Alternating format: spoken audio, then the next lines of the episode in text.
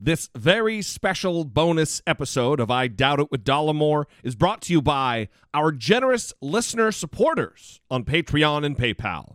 If you appreciate what we do and would like to join them, go to dollemore.com slash PayPal or dollemore.com slash Patreon. The following broadcast may contain free thinking and open minded discussion, ideas, skepticism, and adult subject matter. Topics will be discussed using adult language, sometimes gratuitously. Get ready to move the conversation forward. This ain't your granddad's news and comment show. This is I Doubt It with Dollemore.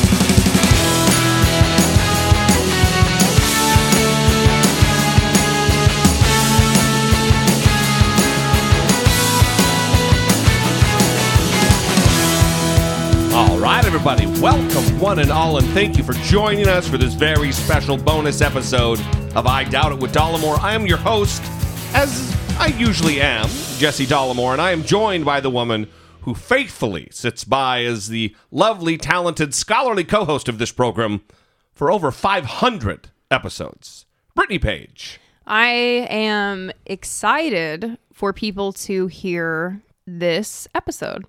Mehrsa Baradaran. Yes. Mehrsa is a law professor specializing in banking law at the University of Georgia. Uh, she's written a couple of different books. One is How the Other Half Banks, Exclusion, Exploitation, and the Threat to Democracy. And then, of course, the book we're going to talk about today, which is The Color of Money, Black Banks, and the Racial Wealth Gap. I found her uh, on Twitter, as I find most things. Everything's on Twitter. Yeah. And I mean, it's the best way to keep up with current events, the news. If you care about a certain segment of society, I'm sure there's a type of Twitter for you. Like Yes. if, if you watch Housewives, I'm sure there's Housewives Twitter or something like that. um, but there's also like the maddening science Twitter. And that's kind of where I found her because of the whole um, Quillette, Coleman Hughes, Sam Harris thing. Yeah. Well, let's very quickly let's define what Quillette is again for some of the audience who hasn't heard it or those of us who are just joining us. Mm-hmm. Quill- how would you describe Quillette? Well, I'll just read their little about section Oh, here because it's like two sentences. We'll let you know what they say they are. Quillette is a platform for free thought. We respect ideas, even dangerous ones. oh wow! We They're also- very proud of themselves. We also believe that free expression and the free exchange of ideas help human societies flourish and progress. Quillette aims to provide a platform for this exchange. So it's kind of like the friendly space for the intellectual dark web. yeah, types. I would say I, I I don't think I'm going out on a limb here when I say that they they are. These are the types of people who are very proud of themselves for having non PC quote unquote type of views. These are the kind of people who think that there is a crisis on campus with free speech right now, rather than looking at it as, yeah, there's a few isolated campuses where there may be a small group of students where it might be a problem.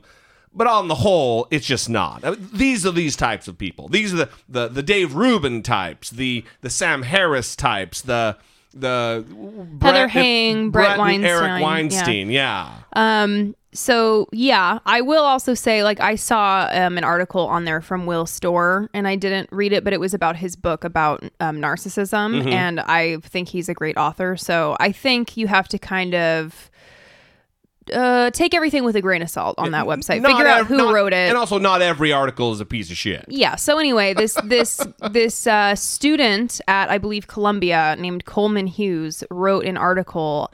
He is black, and he wrote about the black American culture and the racial wealth gap. So he wrote this article on Quillette. It was published on Quillette, and he's basically explaining the racial wealth gap in terms of um like spending habits in the community and kind of the culture and he tends to blame the culture for the wealth gap rather Yeah. than um, like historical events like slavery and black americans being excluded from uh, ownership of property and things like that, which is where Mehrsa comes in. And so he actually cites Mehrsa's book in his article and criticizes her thesis, the thesis of her book. And so Sam Harris had Coleman Hughes on his podcast to talk about his column because it really blew up on Twitter. And he also, I believe, mentioned Mehrsa by name on the podcast. And so I saw Mehrsa on Twitter tweeting Sam Harris, kind of like, hey, uh, what about me? You had Coleman Hughes on, but like I actually wrote this book. Yeah. I am prepared to defend it. Have me on, right?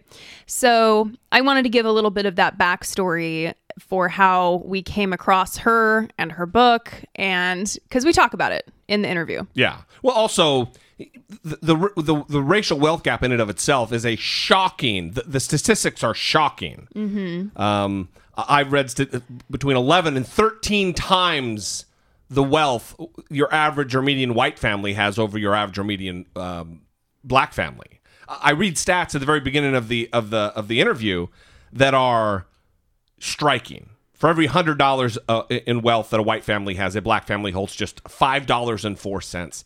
That should be alarming to any American who cares about equity and equality in our society.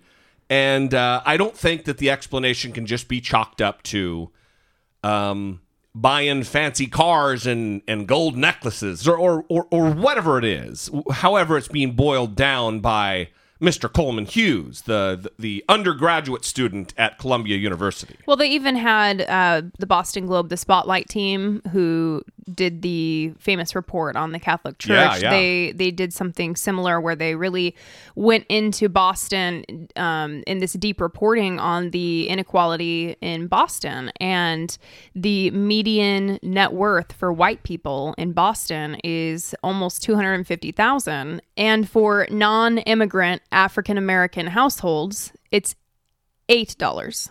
$250,000 versus $8. Eight dollars.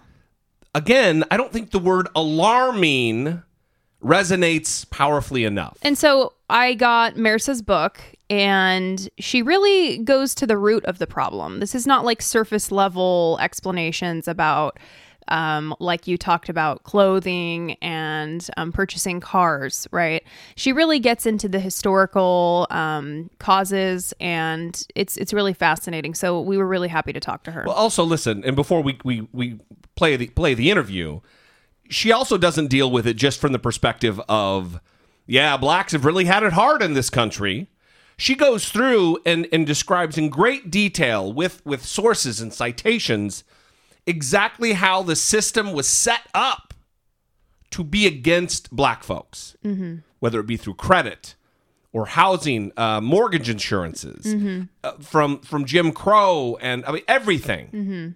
It, it is it is a, a a remarkable story. Something needs to be done, and I'm glad that someone like her has has taken up the mantle to write a, a couple books about the matter and agreed to talk to us about it. and agreed to talk to us about it. Perfect. So, uh, without further ado, let's get to the interview. And uh, thanks for joining us. So, Professor Mehrsa Baradaran, welcome to the show. Thank you for joining us. We appreciate your time. Thank you so much for having me. I appreciate it. So this this topic is is super interesting and uh, we're not going to even scratch the surface in the short time that we have you. Um, the wealth gap between black and white. The New York Times um, has has written that for every one hundred dollars in white family wealth, black families hold five dollars and four cents. The Economic Policy Institute found that more than one in four, one in four black households have zero or negative net worth, compared to less than one in ten white families without wealth.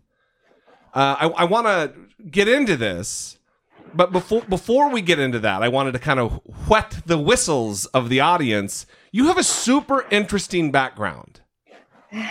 From uh, born in Iran, you went to BYU. What what what what got you into what got you into this to this uh this field? Interested in Uh, this? yeah, yeah. How long? How long do you have? Um, well, Um, yeah, I was born in Iran. I immigrated uh, when I was eight, nine. Um, my, you know, my, my parents, you know, were politically active there and, uh, you know, suffered accordingly. And um, we were refugees here. And, uh, you know, I was raised um, sort of Muslim slash Mormon. That's a, a, longer story. And so I went to BYU as an undergrad. And, um, you know, I'm, I'm, have since, you know, uh, not not part of the the church anymore. But um, then I uh, went to NYU Law School and I worked uh, on Wall Street for a while, uh, doing banking regulation, and was there um, during the financial crisis. And so I started writing about, uh, you know, what I had observed in the in the banking sort of um, you know and, law and politics and, and all of that and and eventually was able to sort of um, merge my interests in sort of you know um,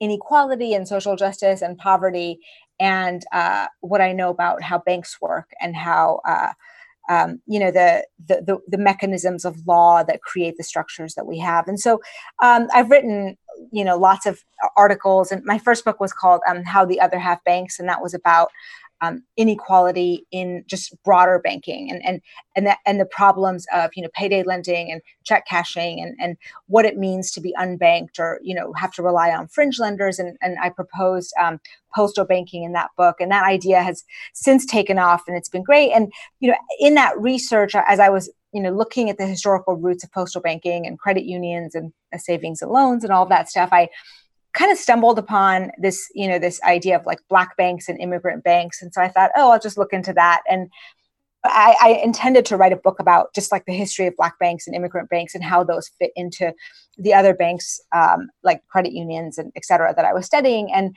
and really, um, I didn't intend to write a book about the racial wealth gap, but as I started to understand what black banks were, what they were trying to do, and what they represent, and what they couldn't do, um, it became a book explaining uh, the racial wealth gap um, be- because banks are wealth creators and banks are a reflection of sort of the fundamentals of an economy. And so by studying the banks and their balance sheets and all of the rhetoric uh, around banking uh, historically i um, you know it, it, ended up becoming about well, how how is it that this wealth gap got so huge and was not closable um, by these institutions.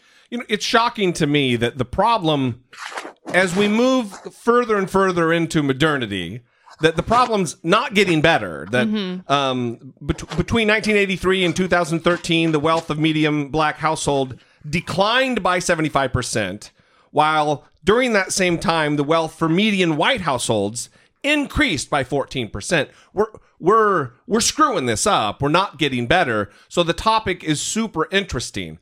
But before I cuz I kind of want to go through the history of this with with credit and just the the terrible situation. You, you came to my attention through I don't want to say a like a rap battle. but really, but Quillette just did have that article oh, from yeah. from the the Hughes guys, Col- Coleman Hughes, Coleman yes. Hughes, yes, and yes. Uh, it is a bummer that, that that Sam Harris, rather than have someone who is an expert yeah. in this, has him on. Yeah, well, mm. and and it's interesting because the racial wealth gap is getting more attention, but it seems like there's two sides on it, right? You have um, people like you who are taking this even-handed approach, uh, using evidence, statistics, historical implications to explain it, and then you have people like uh, Coleman Hughes and Sam Harris and even Charles Murray, like using scientific racism to explain some of these things. And uh, I know I saw you tweeting Sam Harris saying, "Hey, uh, I want to come on to give my side of the story, right?" Um, yeah, because you were named in Coleman Hughes's article. So I guess with these two sides. Um, how how are you thinking about the alternative explanations for the racial uh, racial wealth gap, and what would you say, I guess, to um, Sam Harris or uh, Coleman Hughes to kind of address their points that you that you think they're missing from you?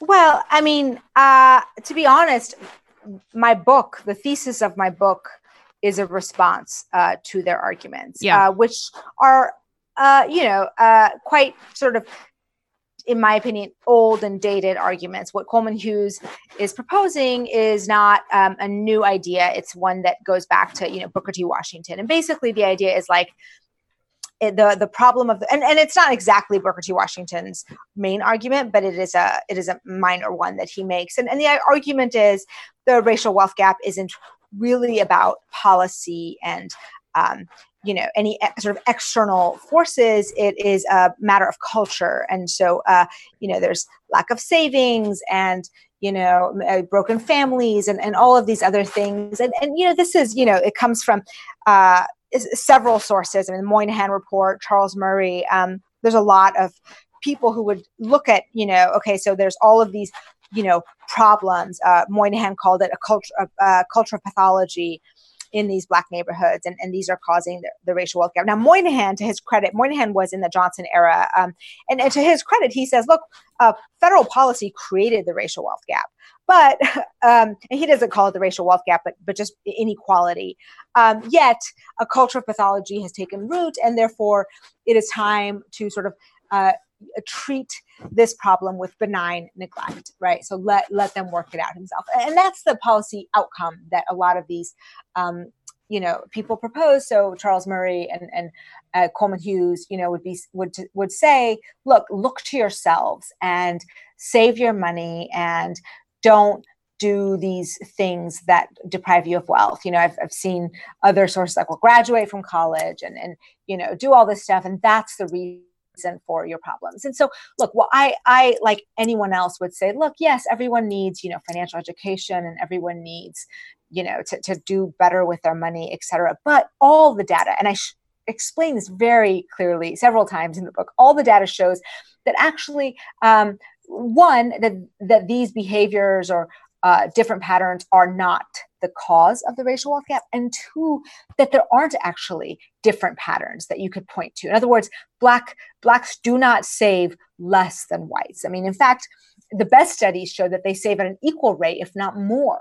Um, that you know, uh, broken homes and all of this stuff is is something that affects uh, races equally. Obviously, it's attendant to poverty. So the p- more poor you are, um, you're less likely to have these structures. Um, and so, if anything, all of these cultural quote unquote pathologies that they would say are an outgrowth of poverty um, as opposed to the cause of poverty. And and there's so much research now that shows this. I mean uh, psychological research neurological research that shows like when when people are in uh, living in, in the state of poverty or scarcity uh, lots of lots of things uh, you know function differently. Or when you are living in a segregated ghetto for you know a, a, whole century and you know deprived of all the resources like schooling and infrastructure and you know uh, public spaces um, and and you have more uh, cops and more uh, prosecutions and all of that stuff more criminal sort of uh, sanctions more prison time uh, those are going to create problems um, and so so i think a lot of these people take the problem and kind of get it exactly backwards. And so my response is, well, I, I don't know, read the book. Um, if you're not convinced, then I'd I'd love to hear like a response to to the actual book and not just a regurgitation of the very tropes that I feel like are so common in, in, this dialogue and and you know obviously like you said you know the fact that that you know pundits like sam harris i don't know what his motives are but you know, there's a lot of people who write about race. There's a lot of people um, who write about different outcomes and inequality. And um, it's it was surprising to me that he chose to have uh, Coleman Hughes. Not that I have anything against Coleman Hughes. He seems like a really smart person, but I mean, people have dedicated their lives to studying this. Right, stuff. right. Well, it's, it's it seems. To, to, call it a trope, I think is very accurate, but mm-hmm. because to, and this is very simplifying of his his essay, but to say that you know oh well blacks they like to buy gold necklaces and drive too expensive cars than they can afford uh, that that, that really is boiling it down to to it's not an explanation mm-hmm. Yeah, that It- was one of the placing blame. That was one of the explanations offered on the podcast with Sam Harris and Coleman Hughes. And the another common um, talking point for that side is to say, oh, well, other um, immigrant populations have suffered as well, and they aren't in the same position as Black Americans. Uh, for example, Coleman Hughes talked about Japanese Americans, and so what would you, what would your response be to that common talking point as well? You know, uh, a lot of the problems with uh, the racial wealth gap were created by a New Deal policy, by Jim Crow, by slavery, um, by all of these things that affected Blacks only. Um, and not Asian immigrants. Um, there, certainly, no one, no one is claiming that uh, these other groups had it easy. I mean, there has been anti-Semitism in this country as long as we can remember.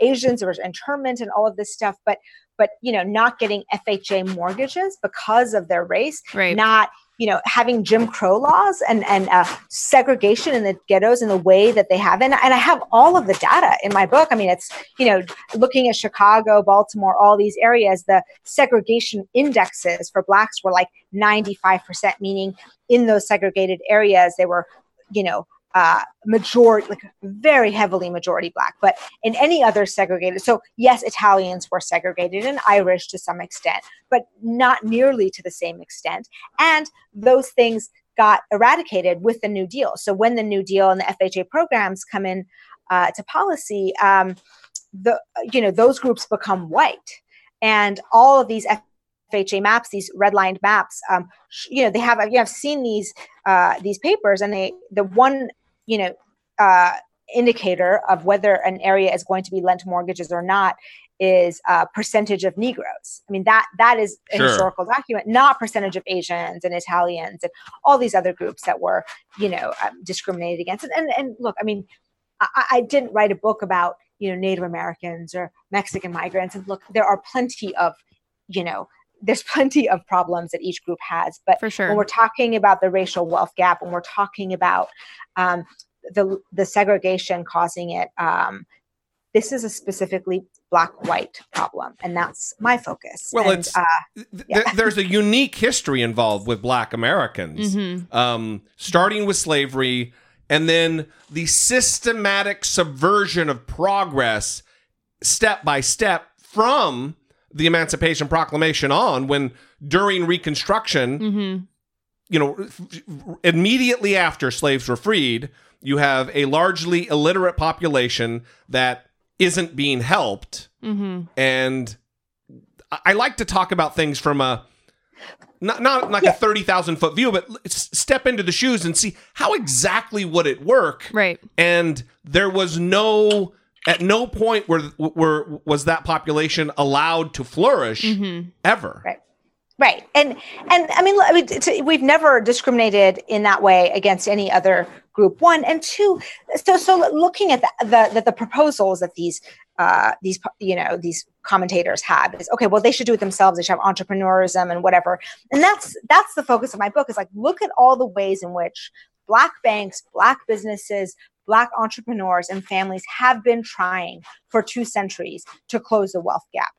And what I'm trying to show is the ways in which the economic structure, I'm not talking about the Klan or racist, but the way in which segregation affects home prices and you know banking and credit. Look at the ways in which every um, avenue at at at you know closing this wealth gap, saving money, buying a home, all of this stuff has been thwarted because of the economic structure. So if you're saying, okay, buy a home, that's the way, buy a home and get a mortgage, and that's the way you're going to increase wealth. Well, historically, from the, you know, from the second that black families could buy a home until today, the value of black homes isn't retained.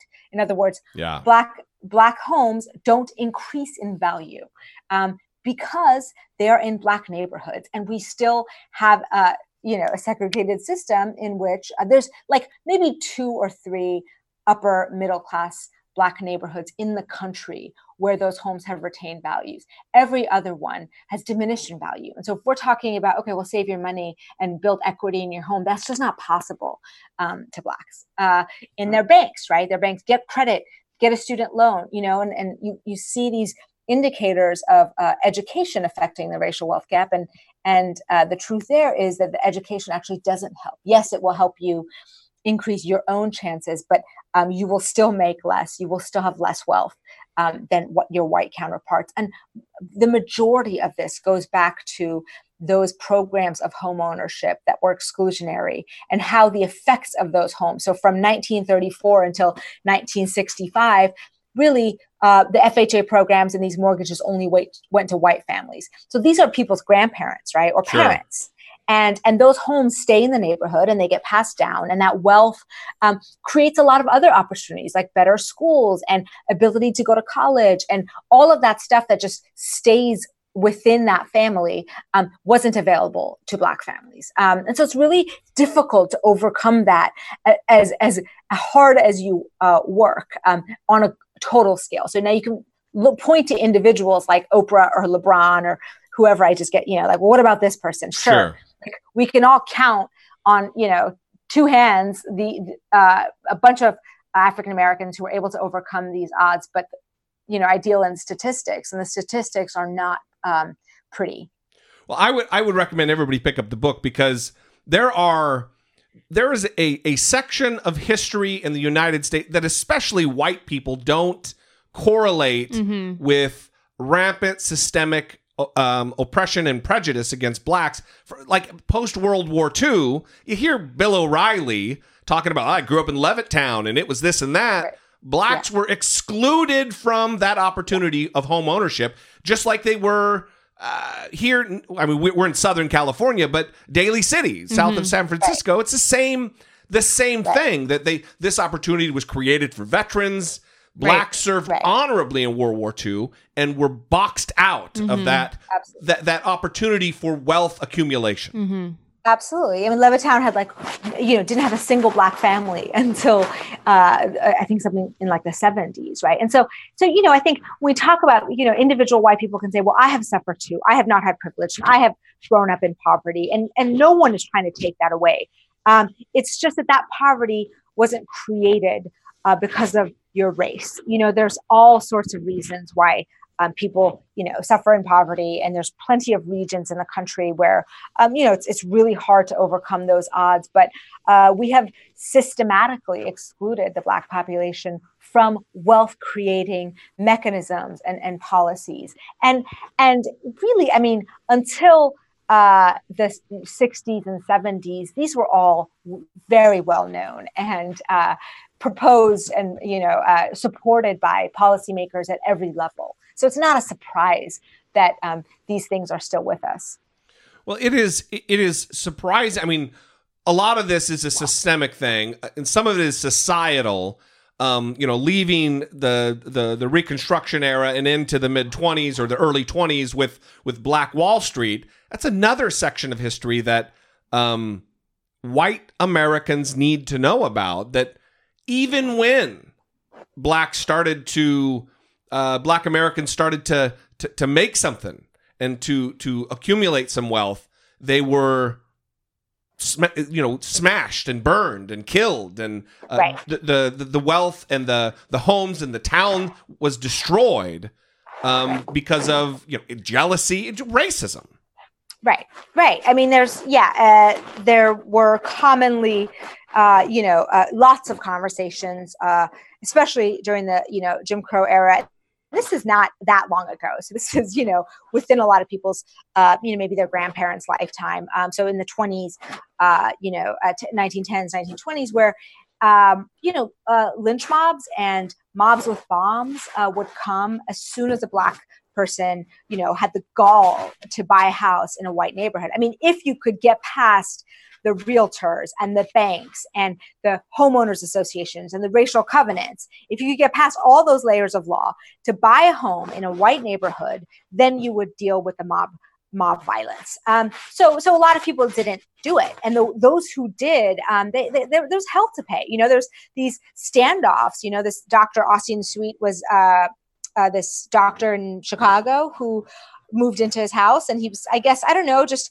saying okay well we're going to do this and i have a right as an american to buy a home wherever i want and he bought a home in chicago in the white neighborhood and um, the, the crowd showed up and he was armed uh, you know, he again uh, his Second Amendment right to own a gun. Yeah. Um, and uh, the mob formed outside of his house and they were throwing things into the window and about to light it on fire and they shot out and uh, one of the mob uh, was killed and he got you know tried for murder. And um, really i mean these this was uh, a very high profile one because someone was killed. A lot of times they would just go quietly. Um, jesse binga is a banker in chicago his house was bombed like nine times uh, because Wow. he was too close to the white neighborhood. Um, so so you know i mean so, so to hear someone say well maybe if they just save their money you know uh, and the racial wealth gap is is because they're buying cars and I don't know what what was it stat like costume jewelry, you know, like uh, it, it, it, it's it's hard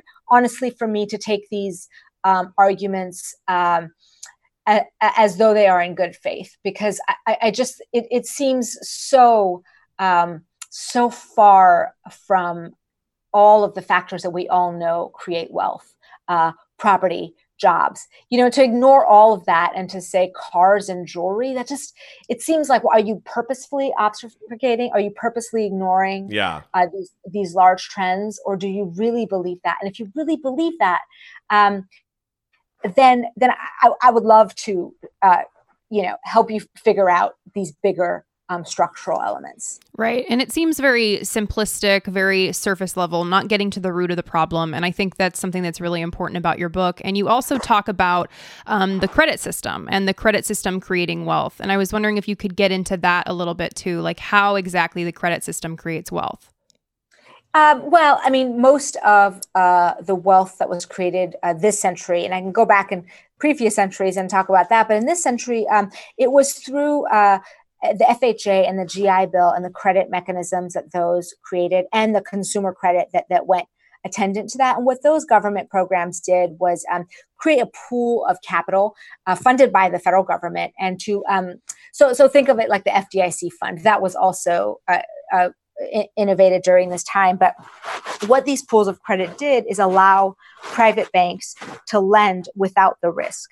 Um, so you would have the, the FHA guaranteed all the mortgages that were um, standardized, and they would tell you, okay, you're going to do a 30-year fixed mortgage with so much down payment, and, uh, if you you know kept to these numbers, the FHA fund would insure that mortgage. So you were taking no risk of defaults because if the homeowner stopped paying, the government fund would insure you against that loss. And so this this created huge uh, credit mechanisms. And then the GI Bill, of course, it just gave um, student loans with very li- little interest. Um, and, these were not available to blacks, but they were huge wealth creating mechanisms. I mean, they allowed people um, to, I mean, it created a middle class. It took, you know, a lot of workers who were wage workers in, in you know, crowded tenements in the city um, and, and made them homeowners in Levittown, right, where they could pay less in a mortgage than they had paid in rent. And that was because of credit uh, provided by federal government insurance. Um, and then that also kicked off a whole bunch of other credit mechanisms that went, uh,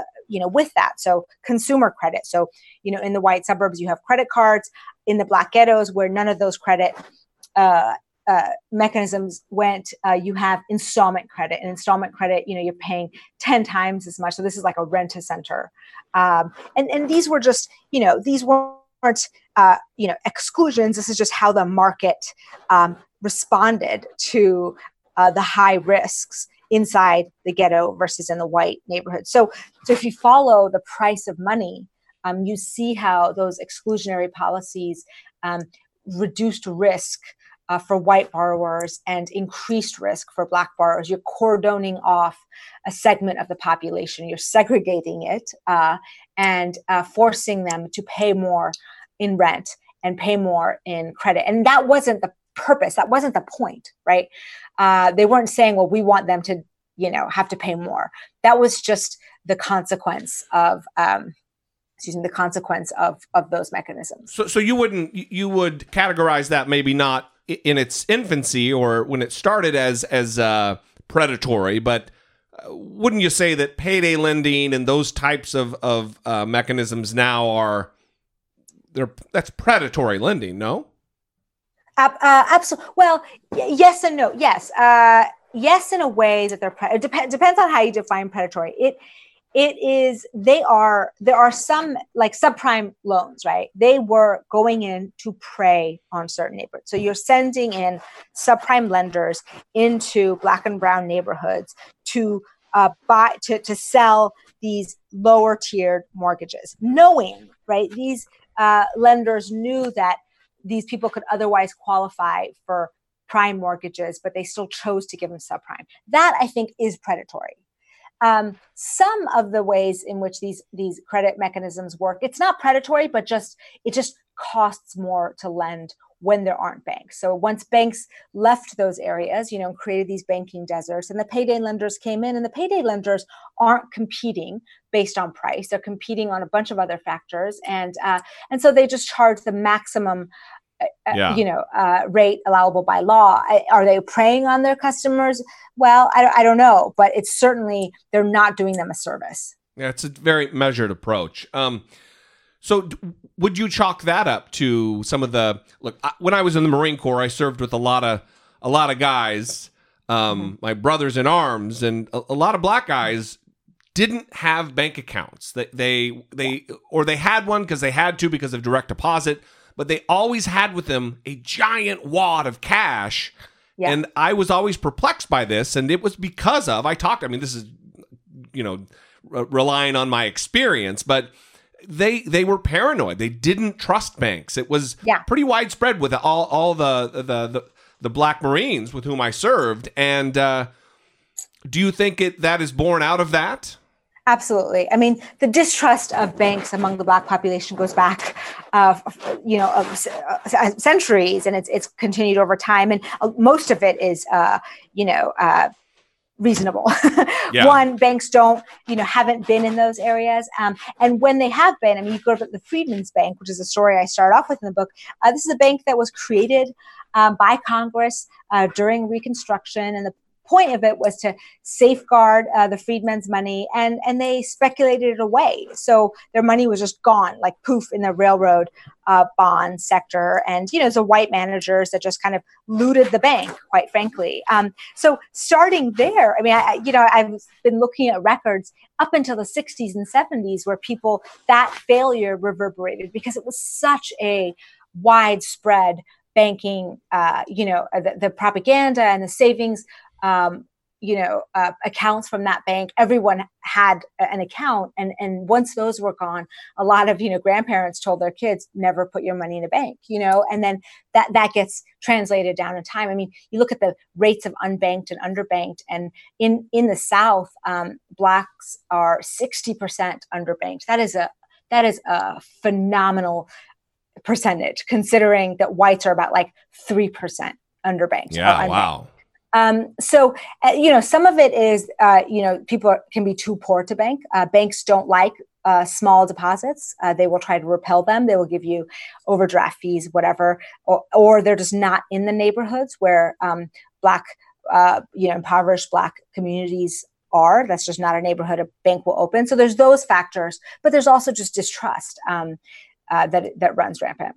Is do these factors contribute to why you advocate for postal banking?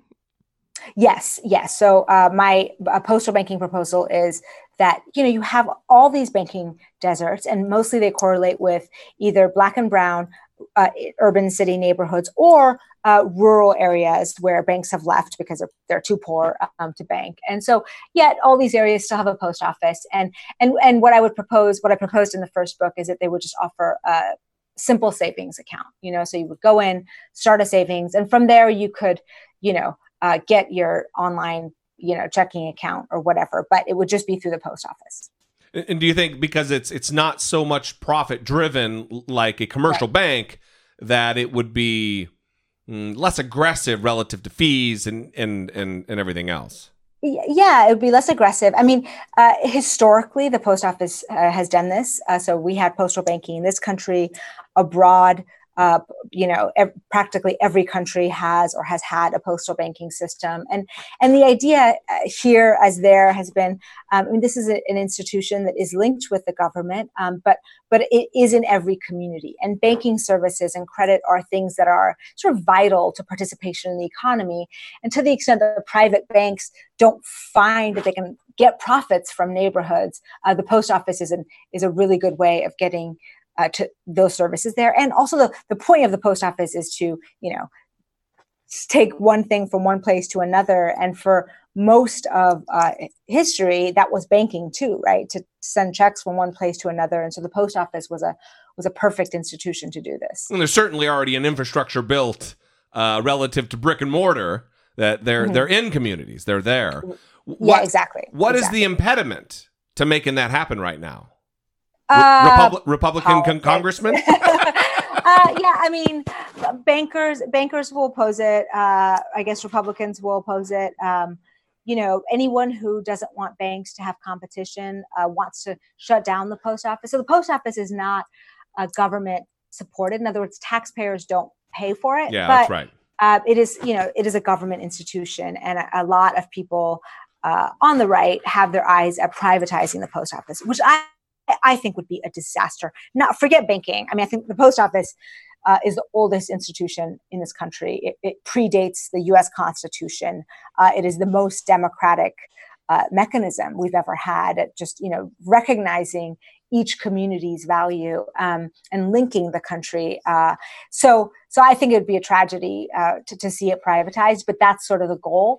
And I think a lot of people who see that as a goal don't want the post office to add any services. Well, one more reason to vote this midterm, but uh, yeah. I mean, look, the, the, the yeah. Republicans in Congress have have stymied and and put impediments in in place in the post office for making them pay for like 70 years of of of benefits and and pensions yes. in advance yes. and all this just yeah. idiocy. Yes. Um yeah, it's yeah. This is fascinating.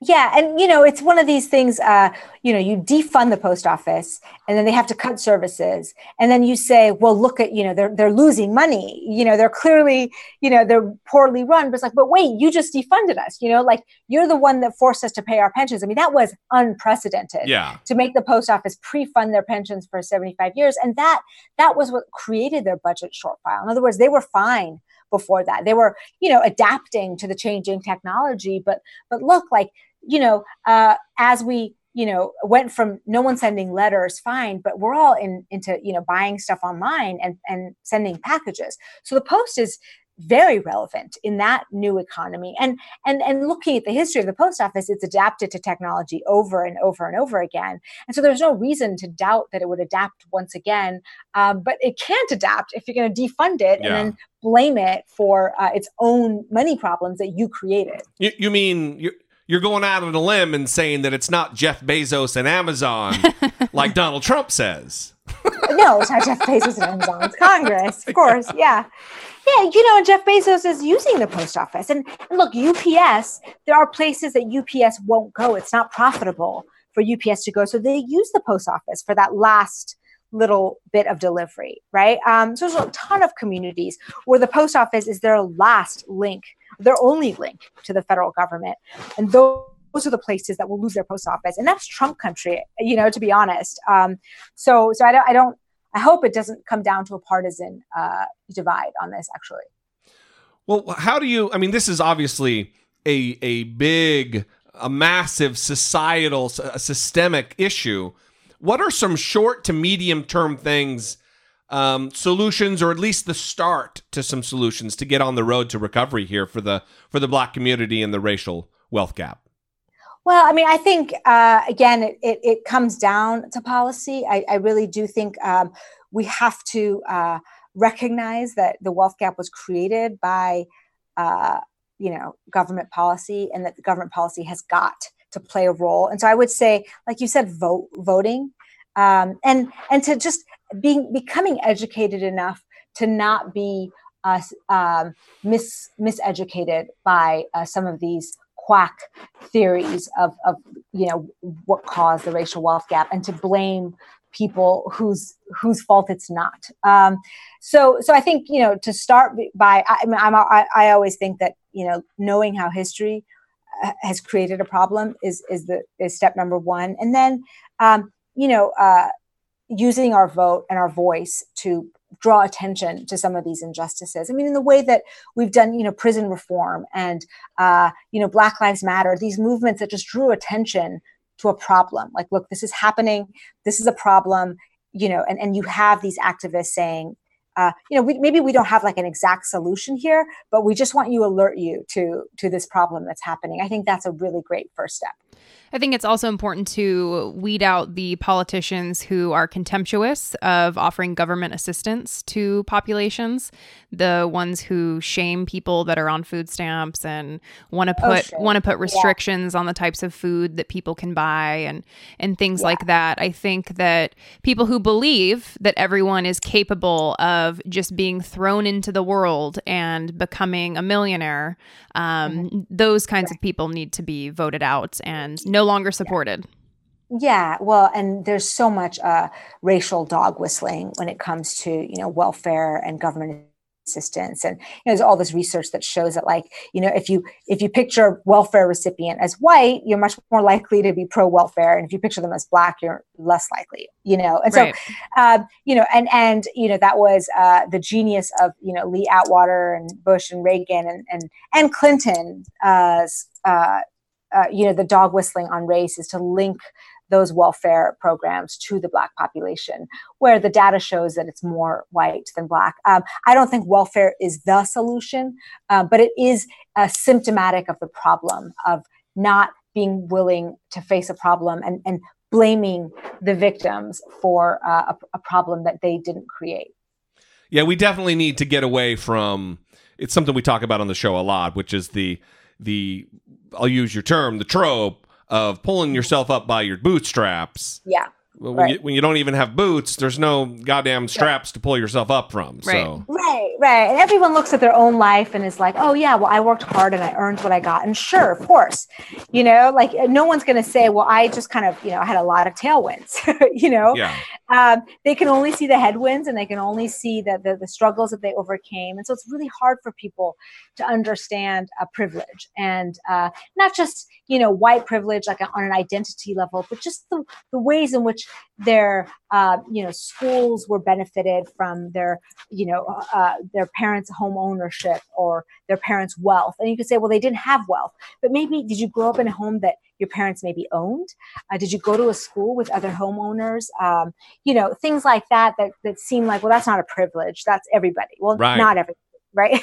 yeah. Right. Did you have food in the cupboard? Did you have food in the fridge? Were your parents yeah. there to make you dinner? Were you largely on right. your own, watching yourself? All of those exactly. things play a role. Exactly. Yeah, exactly. I, I, I yeah. think I think we should reframe how we talk about privilege, white privilege, because it, right. it it's become that that you know leftist tr- you know get, gets thrown out there all the time yes. and i saw something the other day that it said white privilege doesn't mean you didn't have it hard it just right. means the color of your skin wasn't the, one of those things that made it hard. Mm-hmm. Yes, right, exactly, exactly. And and and I think you know I, I do I shy away from using those words because I think they have been so linked with um, these soft things of like, well, what is it like to go around the world as a as a white or non-black person?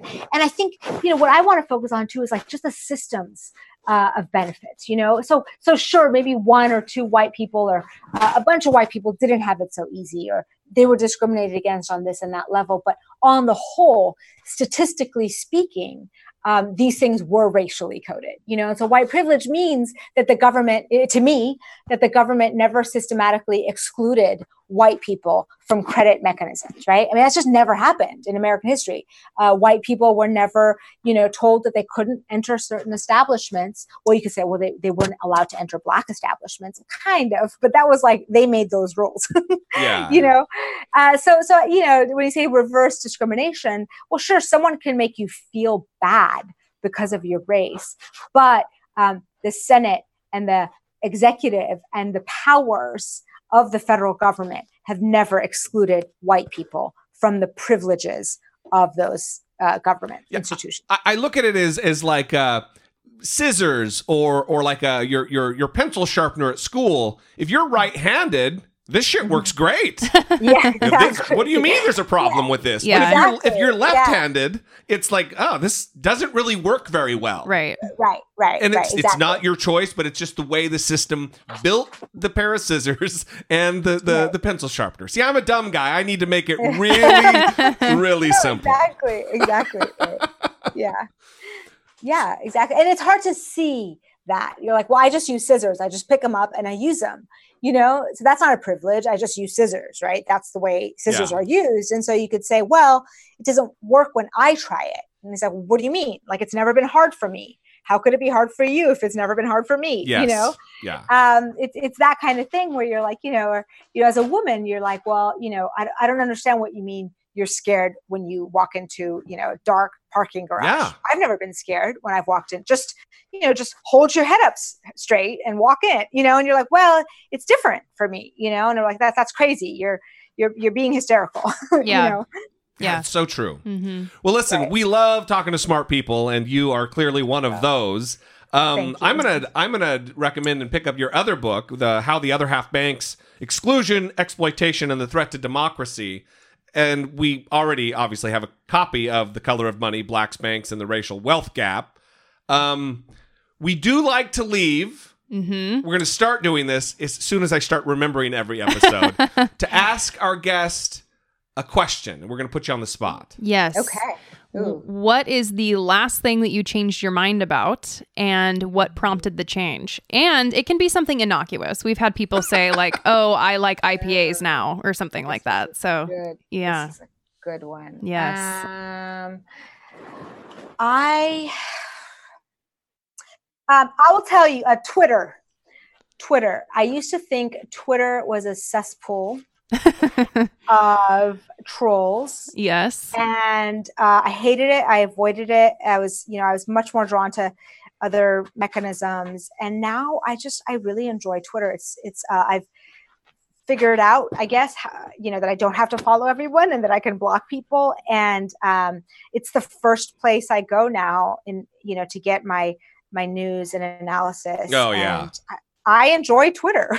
That's crazy, right? Well, it, it's int- we love Twitter. Yeah, it, it really is the best place for news. I think if you follow the right people, you can create your timeline and then it is really beneficial. yeah, Brittany talks to me all the time about academic Twitter. Yeah. Because if you look at Brittany's timeline and mine are completely different. Right. Yeah. So Right. well, that's good. We uh Yeah. we approve of that uh that mind change. yeah, and we're happy That's that it. it's no longer a cesspool for you. Yeah, well, it's still a cesspool. I mean, sometimes when I'll post something, I get a bunch of, you know, that debate with the Sam Harris crew. That was Oh, not yeah. pleasant. But, Oh, yeah. you know, um, that's fine. I can develop a thick skin on that. That's good. Well, I would encourage everybody to go follow you on Twitter too. It is at uh and I'm going to spell your name for everybody. I, I can do it if you want me to. yeah, yeah, go at it. At, at Mehrsa Baradaran, M E H R S A B A R A D A R A N. Is there anything else that you uh, you have going on that you want to talk about? Um, not really. Oh. Just happy it's Friday. Yeah, no kidding. Well, that is a long week. li- listen. That is beautiful. We appreciate your work. We appreciate your the- appreciate the, it a research that, that you're doing. It is important, and uh, thanks for sticking with Twitter because you're, Yeah. you're, you're listen. It, it may sound trivial, but you really are making the world a better place, putting this stuff out there, and uh, An important voice. wading in to I don't want to say battles and make it sound too nefarious, But but, it is difficult when, especially when you're up against that large audience. Um, I mean, he Sam Harris has a substantial audience, so when you're Oh, up against that, it it can be quite difficult. And Jesse knows how that goes a little bit because he's on the YouTubes and uh, he gets a lot of hate. So I bet you do. yeah, yeah. So yeah, it can you, be thi- hard. you think Twitter's bad? I know. Try I bet. going on- Oh gosh, I don't even check the comments on YouTube. I get it. I, yeah, I- it's uh, it's bad. Ba- Yeah. Death threats and everything else, sister. Let me oh tell you. Oh, gosh, I bet. Oof, that's rough. Well, that was awesome. Thanks for joining Well, us. Thank and you uh, so much. we appreciate you. Thank you. Okay, bye bye. Bye. Well, what do you think? I think I think everyone needs to pick up Mehrsa's book, Yes. The Color of Money: Black Banks and the Racial Wealth Gap. Which you can get on Amazon. Yes. And if you really like the show and really want the book, You can go to dollemore.com slash Amazon. That'll redirect you to Amazon. Yeah. And uh, you'll give us a little, little commission, little support of the show. Yeah, this this discussion that we had with Mehrsa was really just to get people primed to want to dig deeper. And especially if you want to be armed with information when you have these discussions or when someone makes a an ignorant comment, you will read this book and you will be armed with information and prepared to talk about it. And I Yeah. think that that's a really important thing, especially with the climate right now. Well, we also I, I think it's important that every everybody within the sound of our voice, everybody in America be be hip to this problem. Right. Be um, not ignorant anymore of it. Yeah. So we can all have a responsibility to make change where change is necessary. And there's a lot of room to get some shit done and, Yeah. and make a difference in this in this arena. Make change and advocate for that change. Absolutely. yeah. So we're going to leave you there. We love you guys. We appreciate you. Listen, if this is the first time joining us, we have a family of supporters on Patreon that help us out every month to help produce content just like this. The other side of the show that we do, which is two and three times a week, is more of a news and comment thing. And then every once in a while, we do episodes like this and are brought to you by our Patreon supporters. You can find that by going to dollemore.com slash Patreon and that will redirect you there. We appreciate all of our supporters, all of our listeners, whether they give or whether they don't give. Uh, it is a beautiful thing and a privilege that Brittany and I have to be able to to do what we do here, and we count our supporters among those that make it happen. So we will see you next time. We appreciate you. We love you. For Brittany Page, I'm Jesse Dollemore, and this has been I doubt it.